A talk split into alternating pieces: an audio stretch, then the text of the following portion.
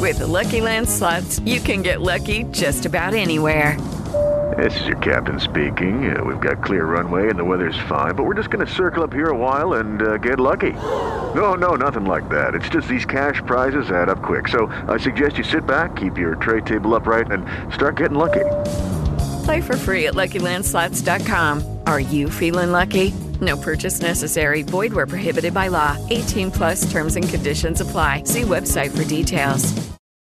Hey there, it's Candace, the producer of this show.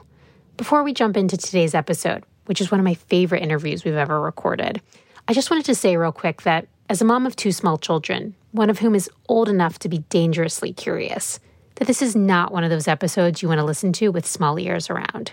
So if you're on hour six that car ride to Florida for the holidays and you want to pull your hair out or throw your body out the moving window, I get it.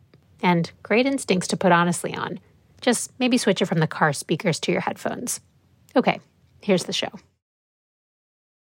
I pushed that button and everything was Chinese. What? Yeah. You I mean, might have like a hacker in your phone. I'm not a big, terribly attached person to my phone, but a hacker. Why would your phone be in Chinese and locking you out? I don't know. I don't, I don't know. What else could that be? That's a very odd thing. I thought maybe it had happened to everybody. So I was trying to get up here, but the elevator wouldn't come to this floor and I couldn't call anybody. so. You're stuck on the elevator and your phone's in Chinese And and, then you're there were these out. two people, and I was asking them. And if I were them, I would have said, Here, let me make a call for you. But neither of them did it.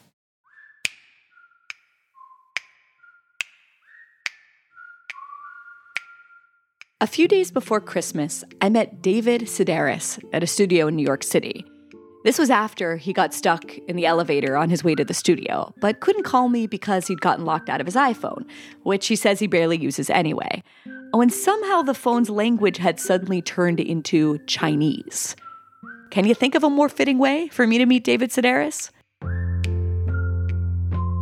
Sedaris is a humorist and the author of many best selling books Calypso, Theft by Finding, Let's Explore Diabetes with Owls, Me Talk Pretty One Day, Naked, Holidays on Ice, Barrel Fever, Dress Your Family in Corduroy, and most recently, Happy Go Lucky. And he's also one of my favorite writers of all time. Maybe he's one of yours too, and you've read lots of the books that I just mentioned. Or maybe you just remember him as the elf guy. David burst onto the scene and into our ears several decades ago on NPR with his now famous essay, Santaland Diaries, about the time he worked as a Christmas elf at Macy's. Or maybe you've heard him over the years on This American Life, or read one of his many essays in The New Yorker, or seen him read live on tour. But perhaps you've never read anything by David Sedaris at all, and today is the first time you're hearing of him. To those in that group, strap in. Also, I'm very jealous that you're about to spend your holidays tearing through his books for the first time. What makes David's essays so mesmerizing and funny is his ability to find something meaningful and true in the utterly mundane, his ability to find humor in the darkest moments of our lives, and his commitment to the lost art of making fun of ourselves. Nowhere is that more clear than in his new book, Happy Go Lucky, which, like all of his books, is about his beloved but also crazy family. But I think maybe for the first time, he also takes on some of the most contentious social issues of the last few years. For the guy who so many think of as a public radio darling, and with good reason, this book sounds nothing like the public radio of 2022. David writes about the summer of 2020, observing the Black Lives Matter protests and COVID lockdowns with no agenda and no moral ideology, which results in something not just hilarious, but also extraordinarily refreshing. For those who find yourself tuning in today, stuck in an aisle seat on a plane, where the person in the window seat is crawling over you to go to the bathroom, something that David stridently objects to, this is the perfect episode for you, and I hope the perfect escape. So, without further ado, I'm happy to bring you the man who walks at least 10 miles a day, who owns one Picasso, whose hobby is picking up litter on the side of the road, who collects taxidermy, who has never seen a therapist, and who absolutely hates the word queer David Sedaris.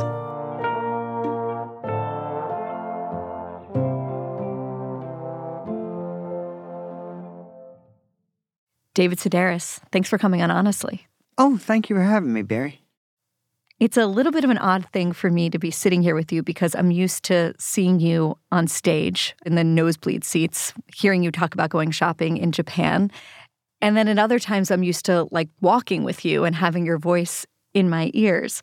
Um, I will say that my sister waited for hours in line in Ann Arbor, and she had you make out a book to me, and you called me, quote, a disgusting whore.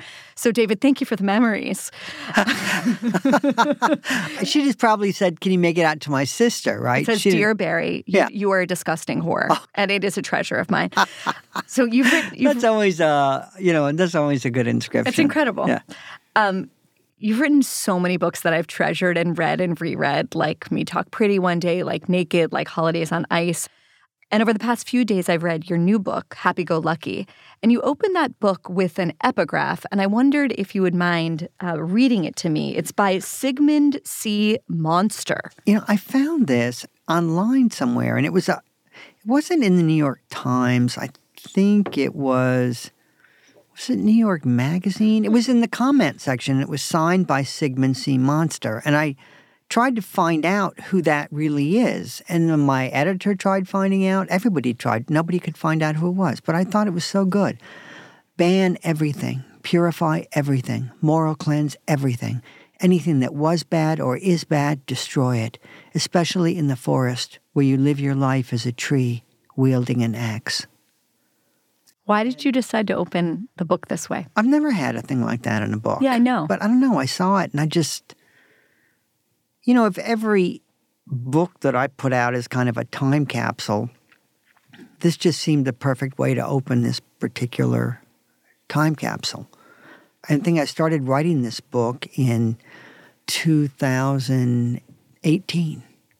I don't know. It just it, it just seems like a the sun that's shining on everything, mm-hmm. or casting a shadow on everything. But there's something about that last line, like the Especially if you are right, wield in a that you're the tree wielding the axe. Right. It's just brilliant. So I, this latest book sort of tackles two subjects at the same time. One, the subject you always come back to, which is your family, your father Lou, who died at 98, your long-term boyfriend Hugh, and of course your sisters Lisa, Gretchen, Amy, and you touch on Tiffany too, and I want to get to them. The other half of the book speaks really exactly to that epigraph you just read, which is sort of meditating on this really strange place that we're in as a culture. It feels broken, sometimes it feels schizophrenic, it often certainly feels divided. And you have essays that touch on really contentious social issues like school shootings and BLM protests and race and the pandemic. Talk to me about how you married these two topics in your mind.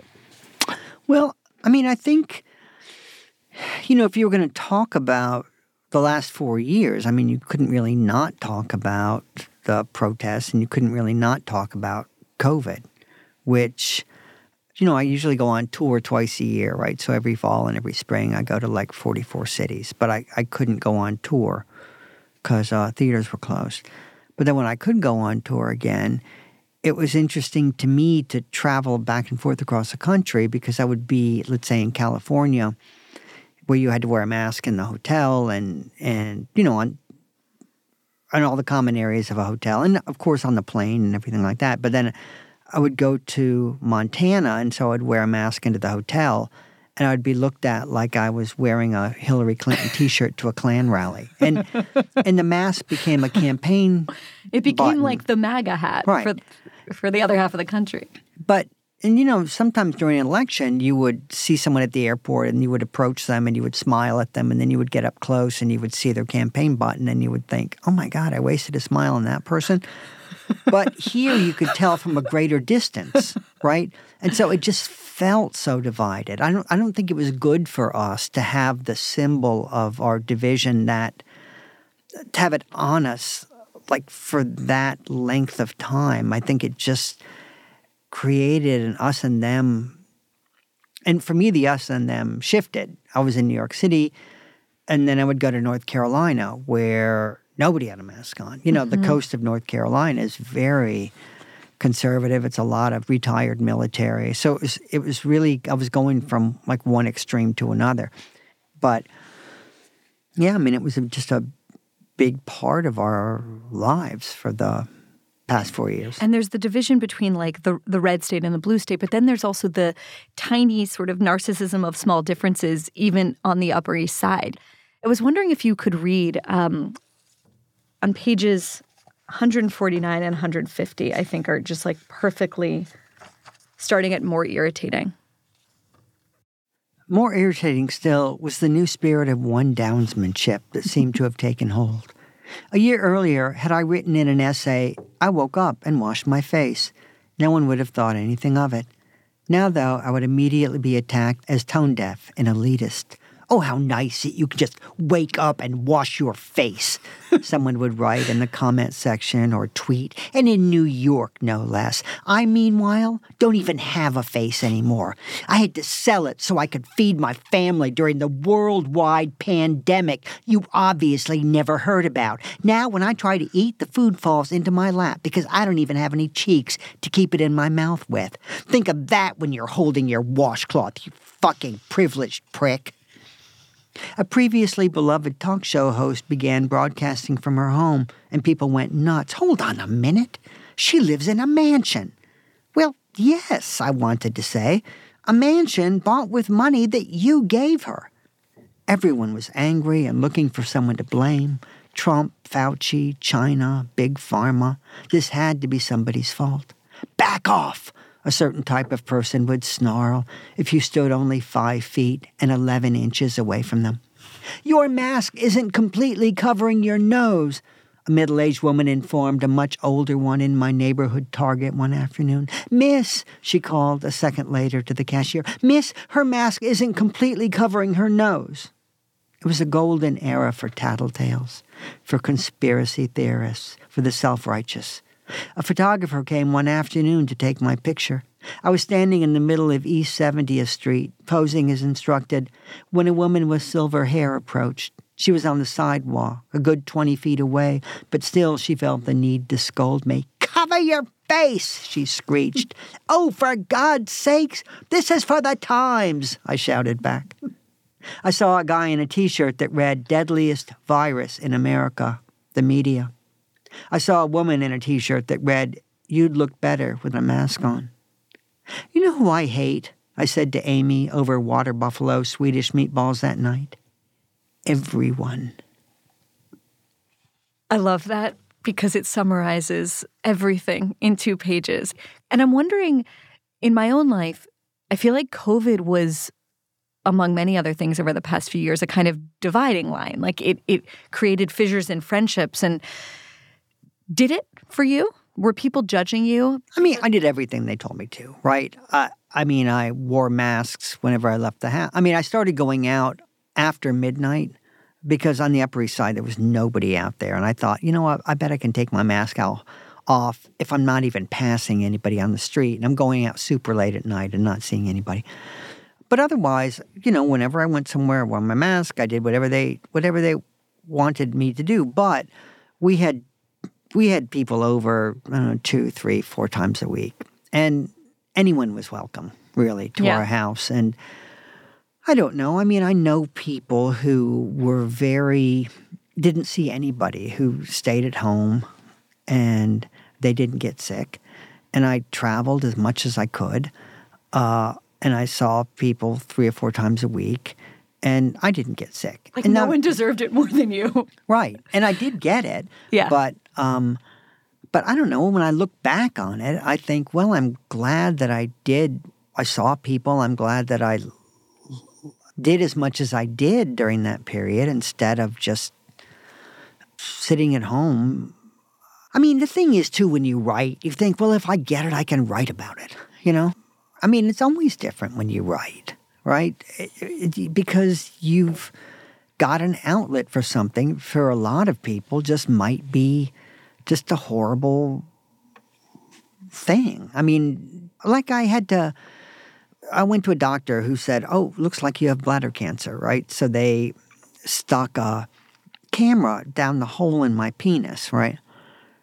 And you, write about that, and yeah, sounded and I horrible. thought, and I thought, well, it's material. It's copy, At least baby. I can write about it, and where somebody else maybe couldn't. So at least I had, I mean, it turns out I don't have bladder cancer. And if I could go back in time and not have that done to me, I would have not had it done, but it was done. So I might as well write about it. One of the things that you write about so brilliantly, not just in this book, but always, are, are questions of etiquette. And I love how strident you are in your views. You think it's appalling when people don't write handwritten thank you notes. I agree with you. I'm having a huge fight with my wife about this.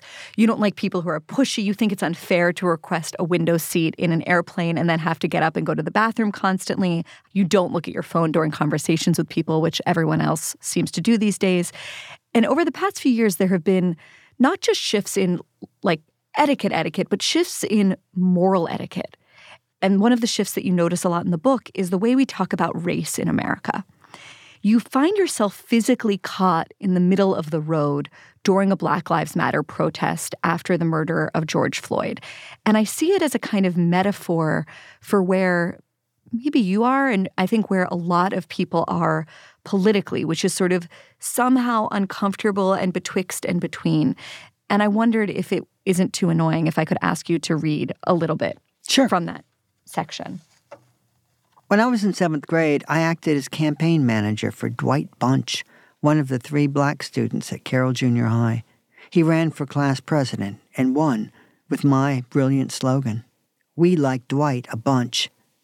Two years later, our school was desegregated. Fights broke out in the parking lot. My friend Ted had his nose broken with a Coke bottle. In our 20s, we both dated a number of black guys, which I always thought made us the opposite of racists. I didn't have sex with them because of their color, but just because they were there and willing.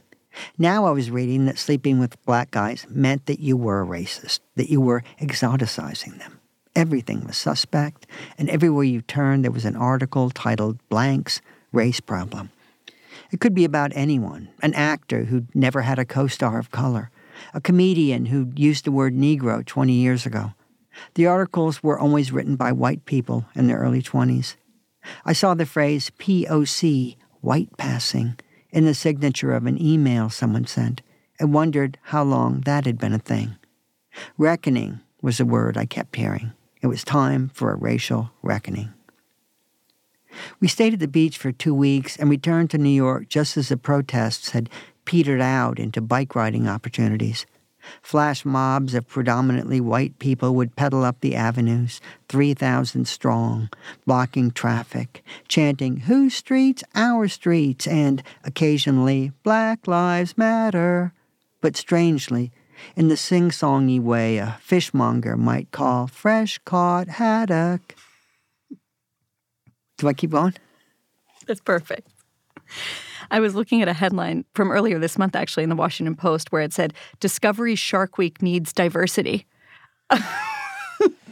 which I thought, which I thought was peak uh, uh, of what you're describing there. Were you nervous to write about this subject at all? Well, I don't know. I just felt like I I read out loud a lot, right? And the one thing that really hangs an audience up is any anytime you're talking about race. And the audience is predominantly white, you know. Um, and if you mention a black person who's not Morgan Freeman in every movie he was ever in, people freak out and they think, wait a minute, if I laugh at this, does that mean I'm a racist? If I laugh at this, like, am I supposed, what's he doing? What's he doing? Like they, and they get the idea that I'm toying with them, you know? So they can't, they just can't handle it. It just makes them so uncomfortable. But then, I don't know. This was something that everyone in the United States went through. And I think, especially if you lived in a big city, you know, maybe when you, if you lived in where our house at the beach is, it could come and go and you wouldn't even notice it. But in New York City, you certainly noticed it. And I thought, well, there has to be a way as an American that I can write about this without anyone feeling like I'm being dismissive or I'm um, I mean, there, there, were there were a lot of things. I just I just remember this this white woman one day getting right up in a cop's face and saying, "Say their names, say their names," and I and I just thought, I just it just felt false to me. Do you know what I mean? Like it just felt performative to me. And I and I saw a lot of that. And I don't know, I thought, well, there's got to be a way to write about it. What do you understand? Like, as someone who watches people essentially for your work, how did you understand what motivated the woman you just talked about to, to get up in the face of a cop and scream, say their names, or the young people that you talk about um, in that essay and others throughout the book? Well, she wasn't alone. I mean, she was with her friends. And so this meant something to her. But I, I guess one of the things that I noticed about it, I noticed it's the same way that it, it, it used to be you know, going to an art museum was ruined for me when people had got cameras on their phone. And then everybody was taking a picture, a photo of every picture. And so you were forever in somebody's way, right? And then something changed. And then people started taking selfies with the picture in the background. So it wasn't about the painting anymore. It was about them. They were more important than the painting, right? The painting was in the background, they were in the foreground. And that was what I noticed about this quite often too, was people hmm. taking mm. selfies. And I thought, mm. without you being able to document and to kind of broadcast yourself, like if you didn't have that tool, how would this be different? Right? Like if you were just this was just something you were doing that nobody no knew about. Right. Would it, how would that be different? Would that be different? I mean, yeah, and you can say that about if there was no technology and there was no smartphone, we never would have seen the video of George Floyd. Mm-hmm. And I mean, every everything in a way that has happened over the past few years comes back to the that technology and and I guess the selfie in some way. But you're right. That fits in. That fits in there too. I mean, it, in that that became doing something, right? Like I get to the feeling the selfie became the doing. Yeah, I, w- I was on the bus in London, and this guy, this young man, he, he he he was fumbling for his bus card, right? And this guy in his late seventies came up behind him and then tapped his card and went ahead of them. And the young guy went off on this old guy, right? How dare you? We don't do that in this country. We queue in this country, and started uh, threatening him, right? And so something had to be done, right? But what people did was they took videos. Like that's, but it's like, no, what has to be done is somebody has to stand up and say, look. Stop yelling at him. Yeah, you're taking this too hard. He apologized. He cut in front of you. You need to let this go, right? Um, but now the new doing something is. Like being a little Stasi. I find it so creepy. I see it all the time. Well, I was on a plane a while ago and somebody was secretly filming the flight attendant. And they were across the aisle from me. And it just seemed. Why? I don't know. I, I, apparently they thought she was doing something wrong, or I don't know. But they were doing it in such a sneaky way, you know. But then I ask myself, look, here I am with this little notebook in my hand. How am I any different? Except I'm writing it down. I'm not taking a picture of it. I think the difference is the amplification systems that exist that you that you're not on, which is someone can take that video of the flight attendant doing something or editing it in a way that makes it look like she's doing something wrong. They can put it on Twitter or on Snap or TikTok. It can rocket around the world and ruin her life before the flight has landed. And I think that that's the difference between the paper yeah. in front of you and what, like, the, the it's just an unbelievably potent and powerful weapon. And when you when you read before, and I just love that part that the the whole moment that we're in is like ripe for conspiracy theorists and tattletales, and I feel that way so strongly that like everyone is is ready to grab their phone out of their pocket and catch someone doing something bad. Um, one of the things I was thinking about before I came in here today was how I I first heard you on public radio on NPR, like so many other people, and yet a lot of the things you write about in this book are things that you would never find on public radio these days, or at least you would never find them in the way that you talk about them. In your book, you question the seriousness of the slogan defund the police. And meantime, NPR runs a headline in June 2020 How much do we need the police? You question why sleeping with black guys now means you're racist, while NPR runs a story saying there is no neutral. Nice white people can still be complicit in a racist society. And not racist is not enough, putting in the work to be anti racist. And, you know, you wonder aloud, sort of with skepticism, why everything is suddenly tinged with race and about a reckoning while public radio is launching a series called America Reckons with Racial Injustice. And I wonder if you could reflect a little bit about the shift that you've seen in public radio or maybe legacy media more broadly toward what I see as a kind of moral homogeneity that seems to like flatten people into two dimensions. And I wondered if you had noticed that change or if you had any thoughts about it. Uh, yeah. I mean, you know, like I'm, I'm, I'm a Democrat. Do you know? I mean, I've never voted for a Republican in my life. Um, you know, I can look back and I can see how angry and how you know Mitt Romney was this horrible villain, and I look back and I think, oh, Mitt Romney, like I just embarrassed it myself that I that I couldn't have said like, you know what, I'm not going to vote for him, but he doesn't seem like a terrible person to me, you know. Right. Um, but I I find myself getting really irritated by NPR, and it was like the phrase "men who have sex with men," right? Like monkeypox is a danger from men who have sex with men. You know what? I just feel like if you put a dick in your mouth, you know, we're just going to call you a gay man, whether you want to, because it takes too much time. I mean, I had so many things cut for time on the radio, you know. Now everyone has two last names on the radio, right?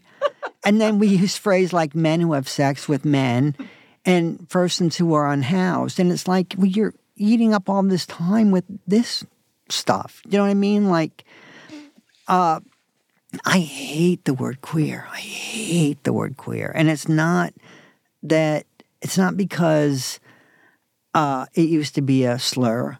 It's because it's the fourth time in my life that I've been rebranded. And no one ever asked me about it, right? And so now, like NPR people, it's like, well, it's a queer writer. And it's like, it's just like, it's like, oh, it's a Latin X in the Latinx community. It's like I don't know a single Latino who who accepts that word, and and I, it just sort of drives me crazy. And so every time I walk into the kitchen, like the, last night, they were interviewing the, someone with the Rockettes. It was some kind of a thing. And I waited for it, and I heard the word diversity. And I thought, oh, please tell me they have Rockettes in wheelchairs. Please tell me. and it's just I, I just feel like it's become too easy to parody. Okay, I want to ask you about coming out as straight now that you've brought it up, which I just absolutely loved. Um, you know, David, you you're a gay man or a man who has sex with men, but you recently came out as straight in a segment that I adored. Author David Sedaris has been thinking about what's in a name. I never liked the term coming out. Still, I did it. That was back in the 1970s. Now I'm having to do it all over again.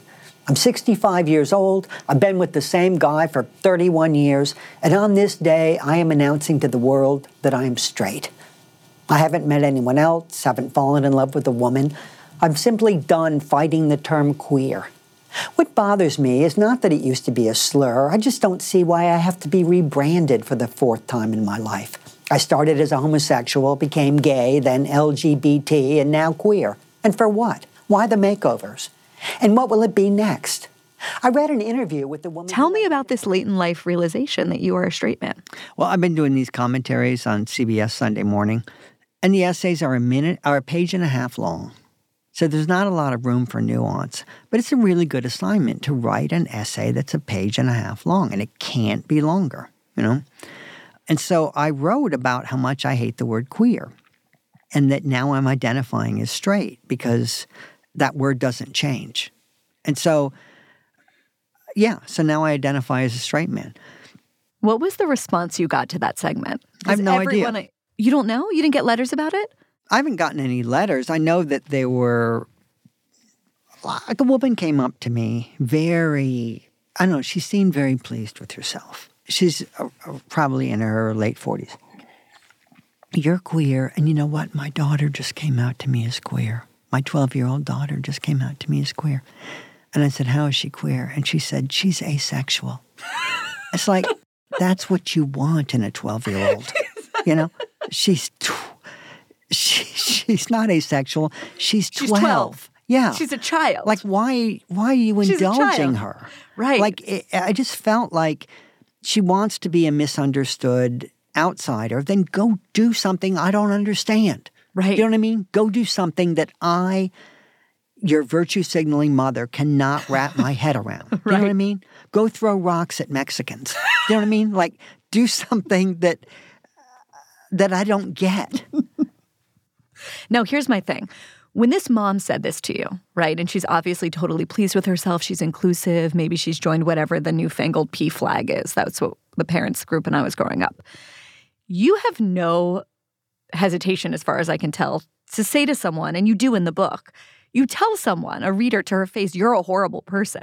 What did you say to this mom, and what do you say to the moms that come up to you, as I'm sure they do at every event, to declare to you that their child is pansexual or in a polycule or asexual or whatever, or demi, whatever the thing is, sapiosexual? Well, you know, you know, I played with dolls when I was young, but I, sometimes I think like, what if I'd had the kind of mother who's like, oh, you know what, I bought you a dress and you're gonna, and it's like, no, but I just wanted to play with dolls a few, you know, a few times. Like, just, it's not the kids I wonder about so much as the parents and the, you know, their their thirst to be approving and to be, I don't know. I mean, I'm 65, so, and I don't, sometimes I worry, you know, I don't want to be somebody who's just out of it right. and just rejects everything that's new and all Yeah. of that. But at the same time, But are you like, also like, we need to bring a little homophobia back? yeah, or when I hear, I just, It's too easy. I just, I grew up in Raleigh, North Carolina. There were no books about gay people at the public library. Um, at my school, of course not. And at, even at the public library, there were no books. So when I read books, I never saw myself in those books. But I identified with the books I read because the characters were humans and I was human. And I'm grateful for that. I'm grateful that I grew up in a time when I didn't feel like, well, there are no books in the library by openly gay people, but I didn't feel held back. I didn't feel like, oh, there's no books by gay people. I guess there's no point in me writing. I, I didn't, I don't know, it just didn't, I don't feel handicapped, that I was handicapped by it. A book is not a mirror to me. I don't, I don't need hmm. to see, I mean, a good book, I'll see myself in, every in character. everything, but Yeah. but I don't need to see a you know a, a straight man my my age, you know, with a boyfriend, you know, who lives in my apartment. I don't I don't need to see that, and I think I was okay with exclusion. I really when my first book came out. And I would see my book in the gay section of the library, of the bookstore. I was like, fuck, I didn't want to be there. Right. You know, I just wanted to be in the bookstore. So maybe we're just going through this thing right now and then all the books will be everywhere and and this is just a something we have to get through and then people get so exhausted about hearing what somebody all the details of what somebody is that they just won't give a fuck anymore and they'll just Right. we can move on. When you have that many hyphenates before your name, people Yeah. do.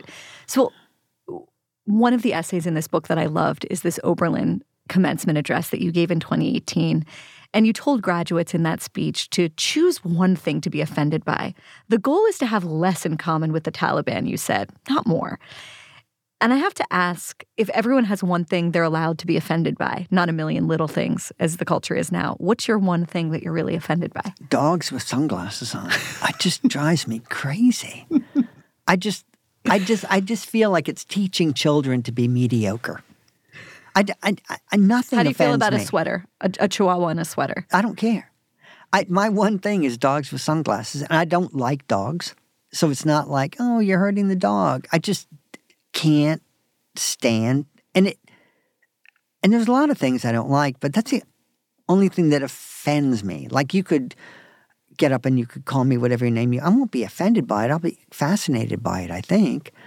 But uh, dogs with sunglasses, yeah, that's mine.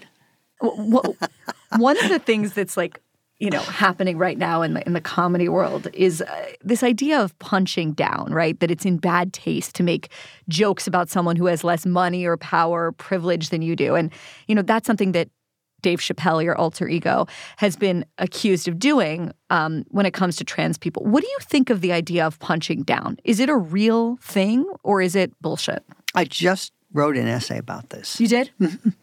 When I first moved to New York, I didn't know anybody, and so I wanted to make some friends. And there was a writing class being taught at the Y on the Upper West Side called Writing Funny.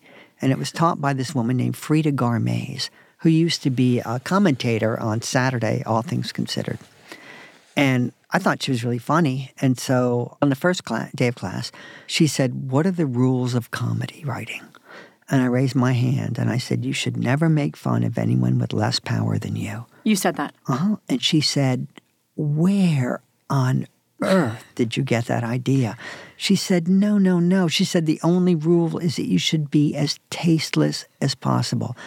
And that's been my, that's what I learned in school right there. that's what I learned. So, yeah, the punching down thing, I don't know, it's used everywhere now. And it's like, well, okay, how do you, the person who's accusing me of punching down, like, do you have a picture of me? Do you have, like, how much money I make a year? Like, how do you decide who I'm allowed to talk about, right? Um, and like where you rank on the privilege scale. Right. Like they must have some Excel spreadsheet. Right. That like downgrades you for not being tall, but upgrades you for having four houses. But I mean, there's there's always some. I mean, there's something funny about just about everything, right? So, you know, if you see a homeless person on the street and they're doing something funny, there's a way to talk about it without denigrating them and without demigrate them. You know, like just wait till the end of the fucking joke. But I feel like nine times out of ten, people don't even wait for the punchline. People don't wait for that. Um, but the thing I wrote was saying how I feel like a lot of people who say, I was really hurt by that. You know, you said that thing and I was really, really hurt. And I feel like the thing is that people don't hit their kids anymore. And so a lot of these kids, they don't know what pain is, you know? And so when they talk about their pain, it's like you were never whipped with a belt or you were never slapped across the face. So I think the thing is, if you don't want to hit your kids, that's okay, but other people should be allowed to. And so, because kids have gotten to be like animals with no natural predators, like I was in a restaurant a while ago and there was a kid running back and forth across the room. It was rush hour, dimly lit restaurant, servers carrying trays. You know, that's not cool. And they're, and they're not going to go to the parent and say, please stop your kid because they're afraid they're going to get trashed on social media. But I feel like someone should be able to just slap the kid across the face and go say, "Go now, go sit down." And that's punching down. That, that's what I, a notion of punching down that I want to introduce.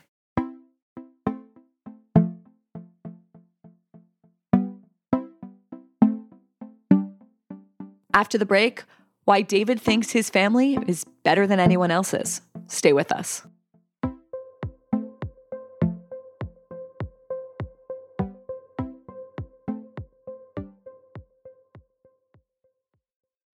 Hello, it is Ryan, and I was on a flight the other day playing one of my favorite social spin slot games on chumbacasino.com. I looked over the person sitting next to me, and you know what they were doing? They were also playing Chumba Casino. Coincidence? I think not. Everybody's loving having fun with it. Chumba Casino is home to hundreds of casino style games that you can play for free anytime, anywhere, even at 30,000 feet. So sign up now at chumbacasino.com to claim your free welcome bonus. That's chumbacasino.com and live the Chumba life. No purchase necessary. VGW, void, prohibited by law. See terms and conditions 18 plus. Hello, it is Ryan, and we could all use an extra bright spot in our day, couldn't we? Just to make up for things like sitting in traffic, doing the dishes, counting your steps, you know, all the mundane stuff. That is why I'm such a big fan of Chumba Casino. Chumba Casino has all your favorite social casino style games that you can play for free anytime, anywhere with daily bonuses. That should brighten your day a little. Actually, a lot. So sign up now at chumbacasino.com. That's chumbacasino.com. No purchase necessary. VGW Group. Void were prohibited by law. See terms and conditions. 18 plus. Let's talk about your childhood and your family, which is really the running theme through all of your work. Without which I'm pretty convinced you would have very little material. For anyone listening who's unfamiliar with the Sedaris clan, there's six of you. There's Amy, famous Second City comedian, Lisa, Gretchen, there was Tiffany, who died in 2013, and your brother Paul. And you grew up in Raleigh, North Carolina, and your mom you describe as funny and cheerful and a drinker, died in 1991. And your dad, who you had a less than pleasant relationship that we'll get into, just passed away last year. Passed away. I know you hate that. Died last year at 98. And you write about your family, David, with this kind of excruciating detail and honesty that I imagine if I were one of your siblings, I might find really hard sometimes. And I wonder if there's a tension between your obligation to the reader you have in mind when you're scribbling in that notebook, and that obligation to them is to be as excruciating and vivid as possible in your observations, and the virtues or the obligations you have to your family, which is to be loyal and kind, I guess you might say, and how you square these two things that seem to be in conflict in your writing. Well, I think, I mean, there's a lot of things that I've never written about. I mean, everybody has their secrets, you know, like that they don't, things that they don't want anybody to know. Um, so I've never written those things, right? And also, I think it makes a difference that I've been writing about my family for so long. So it's not like I'm introducing somebody and then saying bad things about them. You know, chances are, like, you know, if it's my sister Amy, Amy's been in probably, I don't know, 30 or 40 essays. So if there's this little drop of something, do you know what I mean? But back in the beginning, when you started writing about them, were you tortured? Like, did you feel I have to get their permission to say oh, I this? did get the permission. You did? Yeah, and I gave, I, I, and people read everything before I published it. And I said, is there anything you want me to change or anything you want me to get rid of?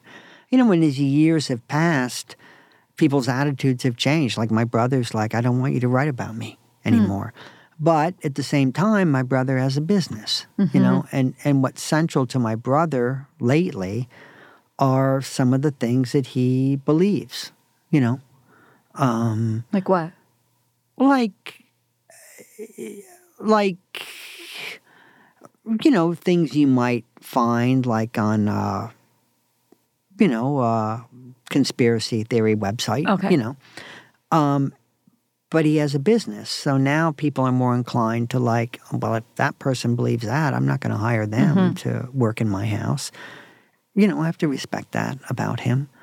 Um, and it's true, you know, at the same time. I mean, other people, that's not the central thing about them, or that's not, to me, that's really fascinating that, you know, somebody in a family can be can think so differently than the other people in the family. And I know there are tons of people in America who have that same experience. It's literally know? it's every family. Yeah, and that they could really relate to it.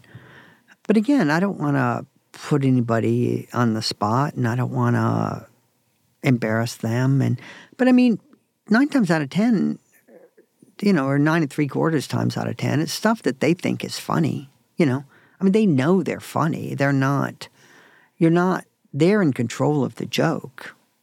You know, you're not laughing at them. They made you laugh by saying what they said. Reading your books over the years, I and I, my sister feels this way too. And maybe all I've four. I've, there's four of us, and I think we all felt this way, which is jealous of your family because it just seemed like everyone was hilarious. One of the things I came away with from this new book, Happy Go Lucky, was a, a, much darker sense of certain relationships in your family. You know, you have talked candidly before about how your dad didn't like you. But in this book, you reveal that it was more than that. He made you and your sisters, especially, really uncomfortable. And that's the focus of this one essay that I want to talk a little bit about, which is called Lady Marmalade. And you talk about moments throughout your childhood where he made inappropriate comments about your sister's appearance. He said one time on a beach about Amy in a bikini, if only I were 35 years younger. I have to say, I laughed hysterically. Or, God, she's got a great set of pins. One time about your sister Gretchen. Or one time, and this is where I sort of stopped laughing, asking Lisa when she was 17 years old if she would go with him to the woods behind your house and pose topless for a photograph. And you kind of wave it off a little bit in your writing. And most of it is so funny about it being a different time and it's just like kind of the way dad is. Um, he's a little creepy. But I think most readers are going to come away with the idea that it's more than that, especially when you reveal that your sister Tiffany claimed before she killed herself that your father sexually abused her as a child.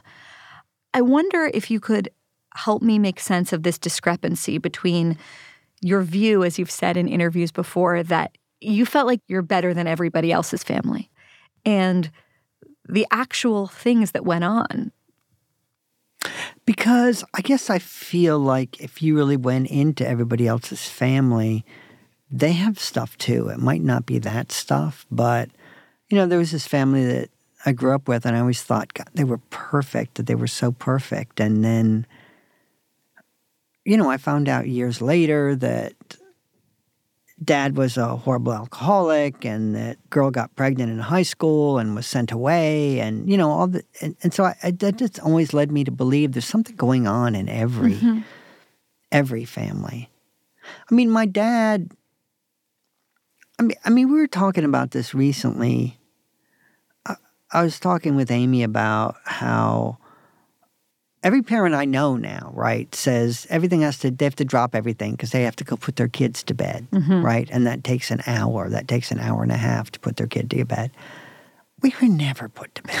We were never, we were, we were ordered to go to bed. And then the last words my parents said every night were, shut up. You know, they'd open the door and say, shut up. And it's like, this is my own room. I'm not even with anybody.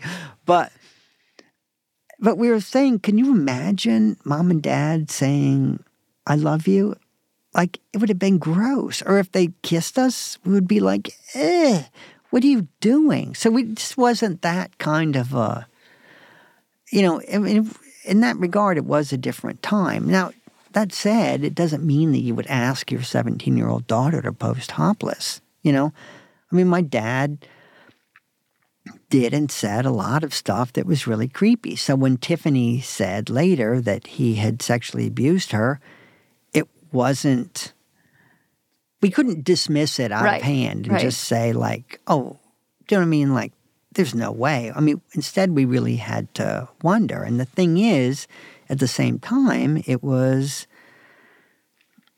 you know, it was our sister Tiffany who, when you said like, what did he do? She would just say, I never said he fucked me. Okay, what did he do? I never said he fucked me. All right, and then what? I never said he fucked me. I didn't say that. Okay, and then what did I never said he fucked me. Mm. So it it was and she would accuse people of all kinds of things, you know, and she would not take her medication and she would you what I'm saying is it it would have been different if anybody else in the family had said that. You know, it would have but then at the same time she acted like somebody who had been mm-hmm. sexually abused, right? So I don't know. I just wanted to write about what that does to a family or in a family when that charge is leveled because it just it changes things, you know. Did your sisters fall in the same place that you have, which is sort of a belief that your dad was kind of inappropriate or maybe even creepy, but that he didn't sexually abuse your sister? Did they land in the same place as you? Yeah. Yeah. And again, I know how harsh that can sound to people, mm-hmm. right? But at the same time, you kind of had to know Tiffany, mm-hmm. right? Like, I wrote this essay once about the last time I saw Tiffany.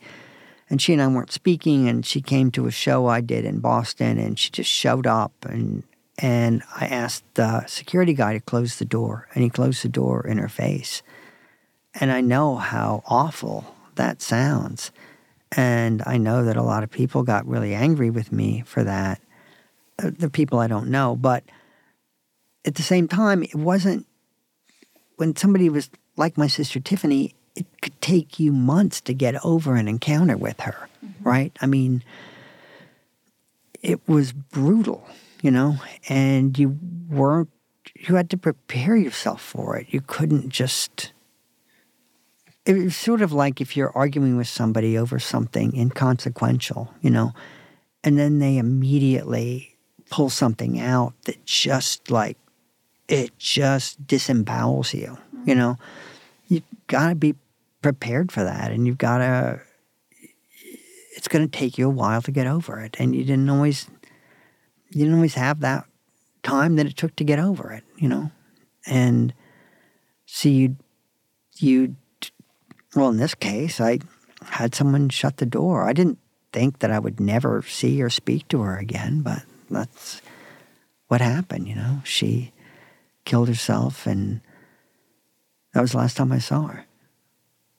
I remember when I saw you read that I was like, this is the first time I'm seeing David Sedaris. I'm going to laugh. And I did, of course, but you, you read that, that essay. And I was sitting next to my sister sobbing.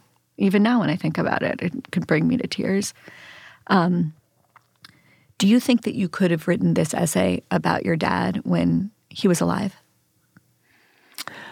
Yeah, because my dad didn't read anything I wrote. Never. No. Was he proud of you, though? You talk about him being in Springmoor, his assisted living facility, and saying to you, sort of, it's unclear if he's in a haze or just old age, and says, like, David, you won. He would say stuff behind my back, but he was not the kind of person who would say something to He my face. He never said, I'm proud of you. Uh, not that I. Maybe he maybe he maybe said it a couple of times, you know, but it it wasn't. It wasn't. I don't know. I was reading this biography of George Michaels. I don't know why I wasn't like his biggest fan, but this biography came out, and I thought, okay, I'll read that. I guess I was interested because he was Greek, you know. But he was saying that people don't become like well known for what they have, but for what they're missing.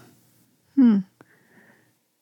And I thought, I mean, I think that's spe- that's particularly true in comedy.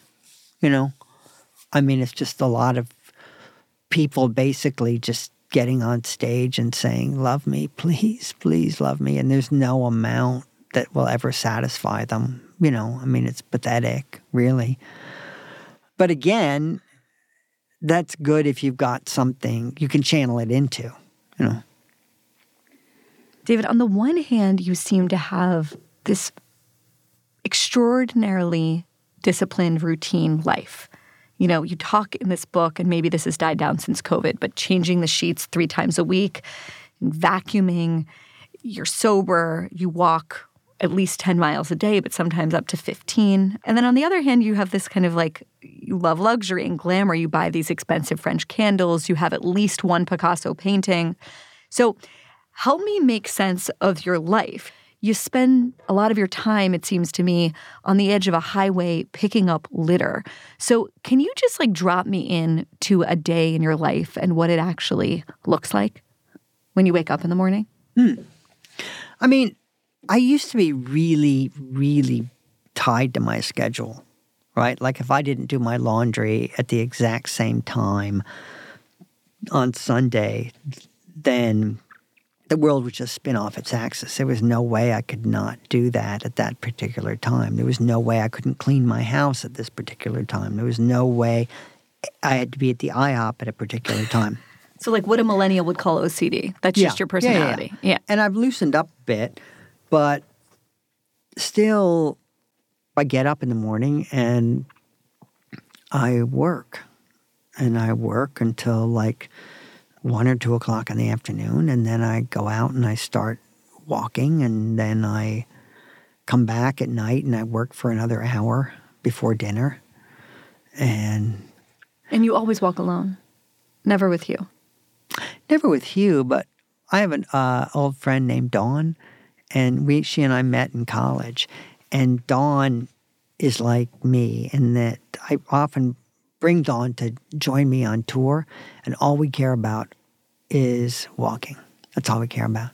And so Dawn will have, she and I walked 42 miles one day Where? in, in England. I had it all planned out. You walked 42 miles? We started at midnight, and then we came home. like at six o'clock in the morning, we rested for an hour and a half. We went out again, and we came home for lunch. We went out again, and we Well, came what, home for minute, dinner. what was the concept? What was the concept? we were trying. Well, I think we were trying to get eighty thousand steps on our Fitbits, and then we got to eighty, and we said, "Let's go 90. and then we wound up getting ninety-two thousand steps. What did that do for you? Like, what is the feeling for you when you I reached the- felt so.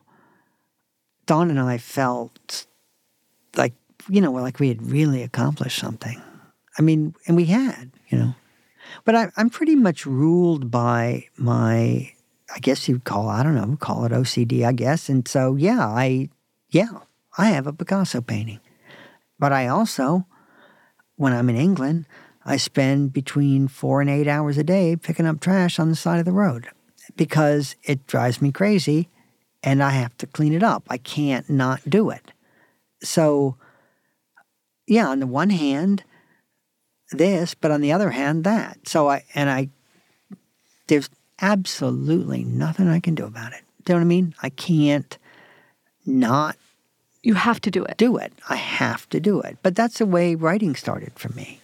You know, I started writing one day, and then the next day I had to do it at the exact same time, and I had to do it, and I had to do it. But again, I, I can see for a lot of people, you know, like if it's like I got to pull 300 hairs out of my head a day, that's a problem, right? But I, but I thought early on, I thought maybe I can channel this into positive things that I do. It's almost Christmas in New York, and the way that a lot of people got introduced to you, of course, was in 1992 with your Santalands diary essay about being an elf at Macy's. I wear green velvet knickers, a forest green velvet smock, and a perky little hat decorated with spangles. This is my work uniform. I have spent the last several days sitting in a crowded, windowless Macy's classroom undergoing the first phases of elf training. You can be an entrance elf, a water cooler elf, a bridge elf, train elf, maze elf, island elf, magic window elf, usher elf, cash register. And so I think a lot of people associate you with this holiday in a certain sense. His reading of an excerpt from his Santaland diaries has become a morning edition holiday tradition. His account of working as a department store elf for two Christmas seasons was immediately one of the most popular stories ever broadcast on National Public Radio's Morning Edition. Only the coverage of commentator Red Barber's death generated more tape requests, I've been told. But you've spoken about how you can't bear to go back and read that essay, that it's clunky and it's horribly written. So, why do you think it works so well on audiences? I think it worked because everybody has to deal with Christmas. You know, it doesn't matter what religion you are. If you live in the United States, you simply can't escape Christmas. And I think, in retrospect, I think it also uh, rang true to anyone who works with the public. I'd never worked with the public before. But I think you have a certain amount of time where your eyes are open and then they, they fog over, right? Hmm. So if you got a job at Kentucky Fried Chicken, I think your eyes would be open for, you know, a month or two. And then if someone said, What happened at work today? You'd be like, Nothing. And then you'd be like, Well, you know, that person did throw that hot cup of coffee in somebody's face. Whereas if it was your first week, you'd super notice a thing like that. And because Santaland, eh, you only work for a month, right? You start at Thanksgiving and you're Christmas Day, you're fired, you know, or laid off, right? And I did it for two years. So that was just two months when my eyes were open. And it was just exactly what it said it was. It was my diary during that time. But I was looking for something in my diary this morning from a year 2020. And even when it's not about anything, my diary from 2020, I feel like it's pretty well written. You know, like it's melodic. I don't have four sentences in a row that start with he. And part of that is that I have a laptop. And so, as opposed to a typewriter where you think, oh, I'm not going to type this whole page over again because I have four sentences start with the word he. Yeah, so partly it was that, and partly it was just maturing. as a writer, I think. I kind of can't think of a better description for your role in the world and your vocation than keeping your eyes from fogging over. So, how do you do it? If your job as David Sedaris is to keep your eyes the way that they would be on day one of the job at Kentucky Fried Chicken or the job as an elf or the job as the guy picking up litter, how do you keep your eyes open every day? What's what's the secret to it? I don't know. I mean, I guess after a while, they just are. I mean, I, I went through a phase a couple weeks ago and I thought, God, my diary's boring. You know? like, what am I doing wrong? But there's always something in the newspaper that you can write about. I'm obsessed with this real estate advice column in the New York Times. Somebody wrote a letter a couple months ago and they said, my building, we hired a new doorman, but he's on the phone all the time making personal calls. He doesn't open the door. He doesn't collect packages. What, what should we do? And the letters were like, open your own fucking door, you know? and it's like, well, in my building, I can't. We don't have a key to the door. The doorman opens the door. We don't have a key. And if you're leaving the building, if the doorman isn't right there, you don't open the door yourself. That's like that's like fucking with his job, you know? So, and then somebody said it's people like you who brought us COVID and, and, uh, oh, you fucking trillionaires, you know, who brought us COVID and, and something else that they were blaming on people. And it's like a trillionaire. You don't have to be a trillionaire to have a doorman. And so in the real estate advice column the other day, somebody was saying they have a pied a terre and they were, would give the keys to friends and say, go stay there and it's a co-op and the co-op just changed the rules and the new rules are no one is allowed to be in your apartment if you're not there right? So the uh, responses were like you know you need how dare you like have a second home? You need to give that to the homeless. And it's like oh right. So in a co-op building right you have to go you have to pass the board right? So if you went to them and you said okay this is trina and I've given her the apartment, and so she's going to be living there now. Like they they they, wouldn't they wouldn't approve Trina, and Trina would have to pay the maintenance, right? So it's just such a stupid. I mean, it's just such a stupid thing to even propose. I mean, it doesn't it doesn't make any sense. You know, like if you said, well, sell your apartment and give the money to someone else. That's a that's a bit different. But this is you can't. Doesn't work that way. You should do it. I, I've been thinking for a while that advice columns have gotten so psychotic and insane. I read one the other day. It was also in the Times, different section, where someone was writing in saying, "I'm going on vacation with my parents. I need to bring, I think it was three additional people, like." the significant other and then the secondaries in the poly relationship. And rather than the response being, What the fuck are you talking about, bro? The response was like how you can negotiate with your parents. And I think you should have a column called Second Opinion where you give people the actual real advice that they should follow. Because I've noticed that lately. The, like if the somebody advice said, is, the advice is insane. Yeah. There was another, um, this man was taking his grandchildren to Europe okay. as a gift, right? And Nice. one grandson, his wife is having a baby. So he said, uh, so we can't go. So I just want you to write me a check for the money that it would have cost for us to go. And it's like, you can't do that. That does, it doesn't work that way. You either thing. go, you either go on the trip, or you don't go. But you can't have him. Did the advice giver in this scenario pummel this person or entertain this? The Th- that's insane. Most of the people who were writing in were completely on the. He said to the grandfather, "You need to disinherit this kid Now. You need to cut him off now." But a lot of times the advice givers are just, or they're just on the fence. You know, they're like, "You could do this," or It's way you too could do milk. No, it's way too milk toast. Yeah. Someone needs to actually tell people what Yeah. they need to do, and that's you. But you know, I always felt like satirists, you, you can't write satire and not have a very clear idea of how the world should work. You know, like Yeah. people who are just in the middle like that don't write. satire. You know, they have They don't feel strongly about they dogs have a with plan sunglasses. for the world. Yes. That Yeah. involves beating your child. Not all the time, but, just sometimes. Yeah, when your child deserves it, you know. Okay. After the break, why the New Yorker censored the word whore. Stay with us. Santa baby, just slip a sable under the tree for me. Been an awful good girl, Santa baby. Hey guys, it is Ryan. I'm not sure if you know this about me, but I'm a bit of a fun fanatic when I can. I like to work, but I like fun too. It's a thing. And now the truth is out there. I can tell you about my favorite place to have fun Chumba Casino. They have hundreds of social casino style games to choose from, with new games released each week. You can play for free anytime, anywhere. And each day brings a new chance to collect daily bonuses. So join me in the fun. Sign up now at chumbacasino.com. No purchase necessary. Group. Void were prohibited by law. See terms and conditions. 18 plus.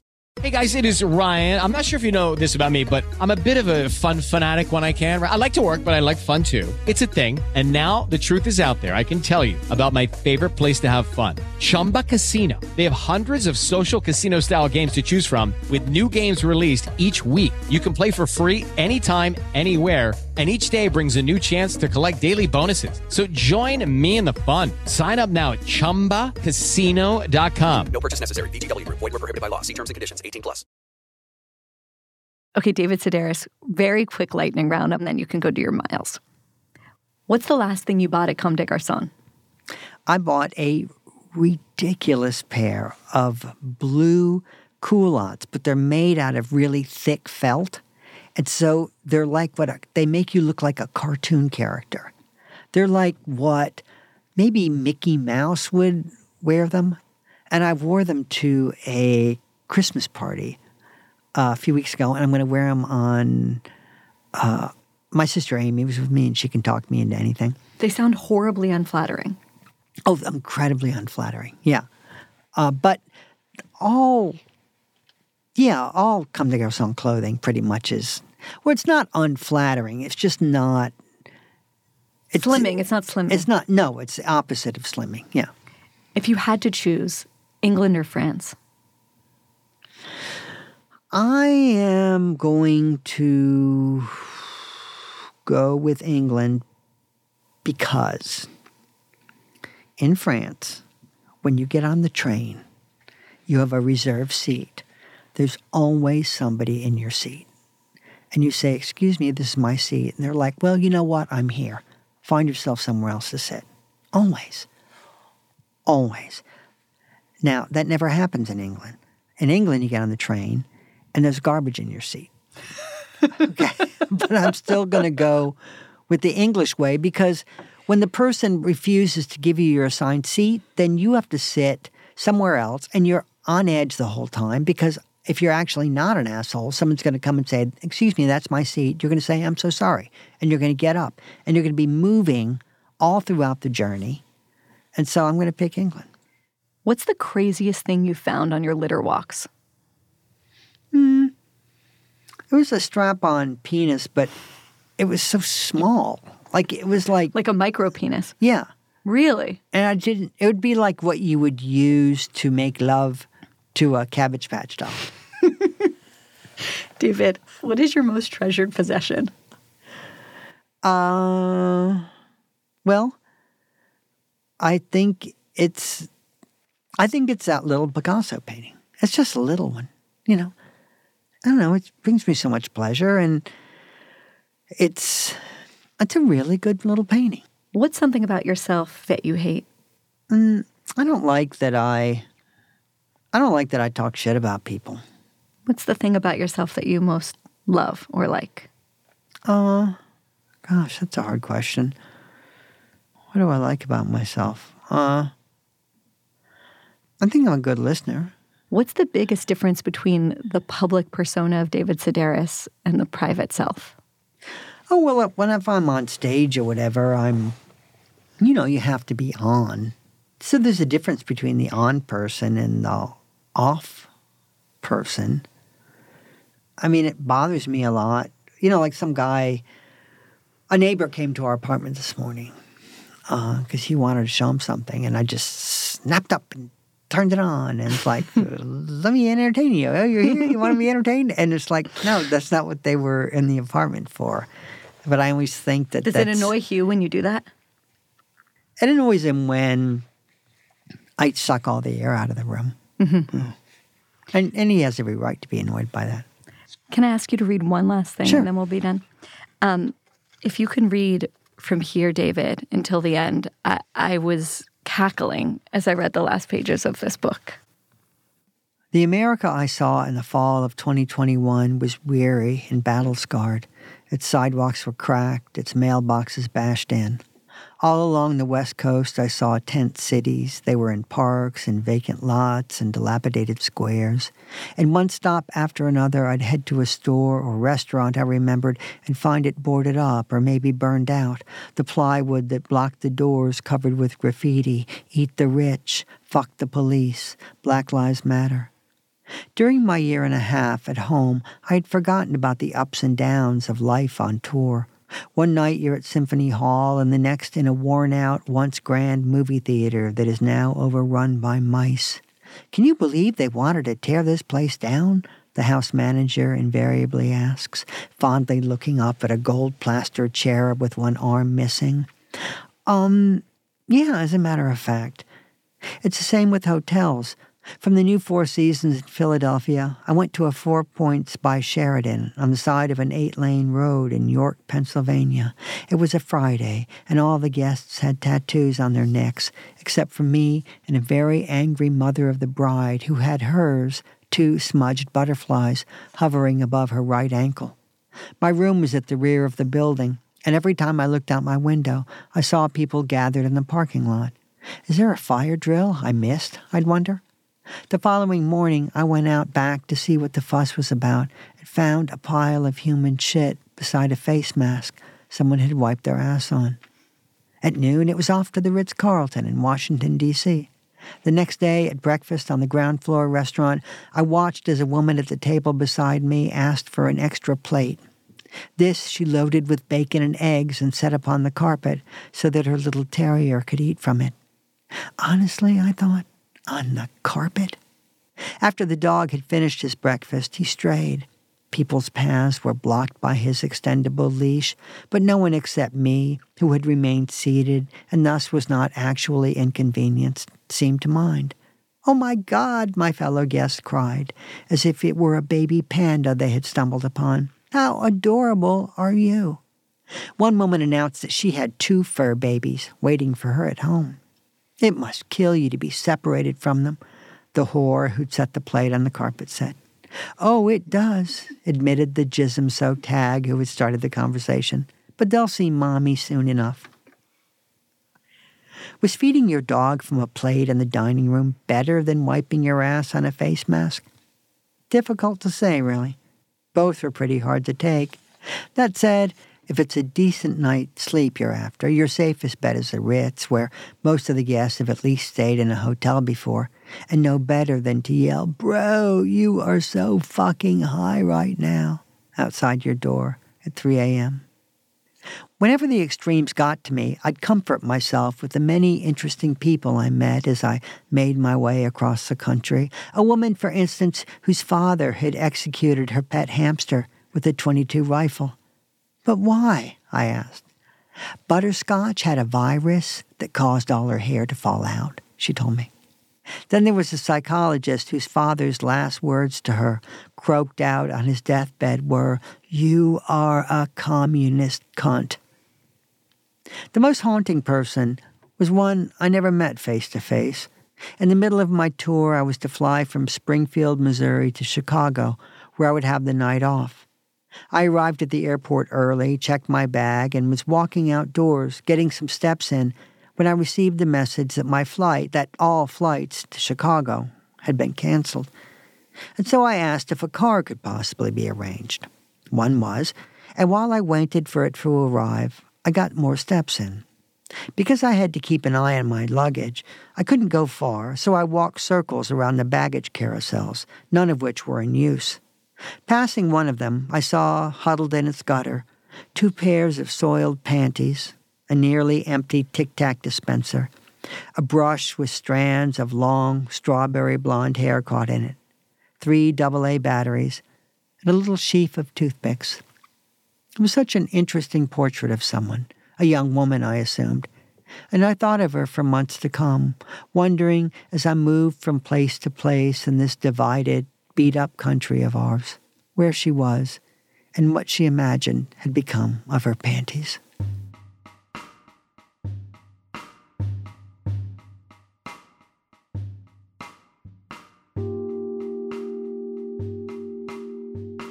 The uh, this was in the, in the New Yorker, and you know it's whenever you're being edited, you've got to. Your editor's trying to help you. Your editor only wants to make your work better. I have a great editor at the New Yorker, but you've learned over years which battles you're going to fight. You know, but I lost whore and Chisholm soak tag. They didn't put that in the New Yorker. No. Mm-mm. And I explained I would never call a woman who's like giving guys blowjobs in cars for money. I would never call her a whore. Uh, obviously, right? yes. I would only call someone who's clearly not a whore. A whore. That's a why. That's why it's so good. Yeah. What, what did they replace it with? I think it was just woman. And Jim Oh, Chisholm David. soak tag. uh, David, just a hag. no, I think we just went with that was a woman too. David, David, that's the downfall. Hmm. That's it. How could they censor that out? It's the best thing ever. I know it.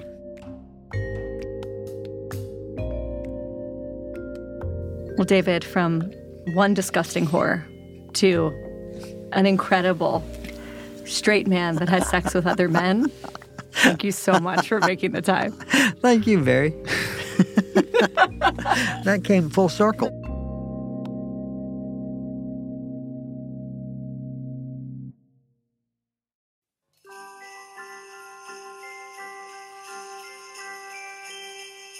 Thank you to David Sedaris for joining me today, and thanks so much to all of you for listening. If you like what you heard, but you strongly disagree with David about the need for more diversity in the Rockettes, send this episode around and use it to have a conversation of your own. And if you appreciate more generally what you hear on this podcast today and every other week, there's one way to support the work that we do, and it's by going and subscribing to our new company, The Free Press, where we bring you honest, dogged, and ferociously independent journalism. You can become a subscriber by going to thefp.com. That's T H E F P.com and become a paid subscriber today. Merry Christmas, Happy Hanukkah, Happy Kwanzaa, Happy Holidays to one and all, straight, queer, gay, men who have sex with men. See you soon.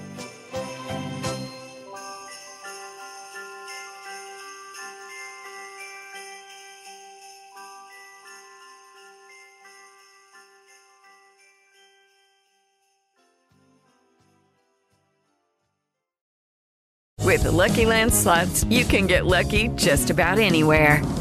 This is your captain speaking. Uh, we've got clear runway and the weather's fine, but we're just going to circle up here a while and uh, get lucky. No, no, nothing like that. It's just these cash prizes add up quick. So I suggest you sit back, keep your tray table upright, and start getting lucky. Play for free at LuckyLandSlots.com. Are you feeling lucky? No purchase necessary. Void where prohibited by law. 18 plus terms and conditions apply. See website for details.